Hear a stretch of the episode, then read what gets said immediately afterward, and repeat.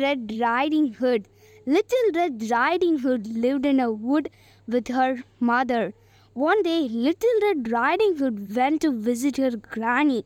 She had a nice cake in her basket. On her way, Little Red Riding Hood met a wolf. Hello, said the wolf. Where are you going?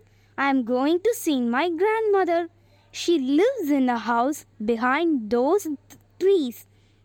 The wolf ran to Granny's house and ate Granny up. He got into Granny's bed, and little later, Little Red Riding Hood reached the house. She locked, looked at the wolf. Granny, what big eyes you have! All the better to see you with, said the wolf.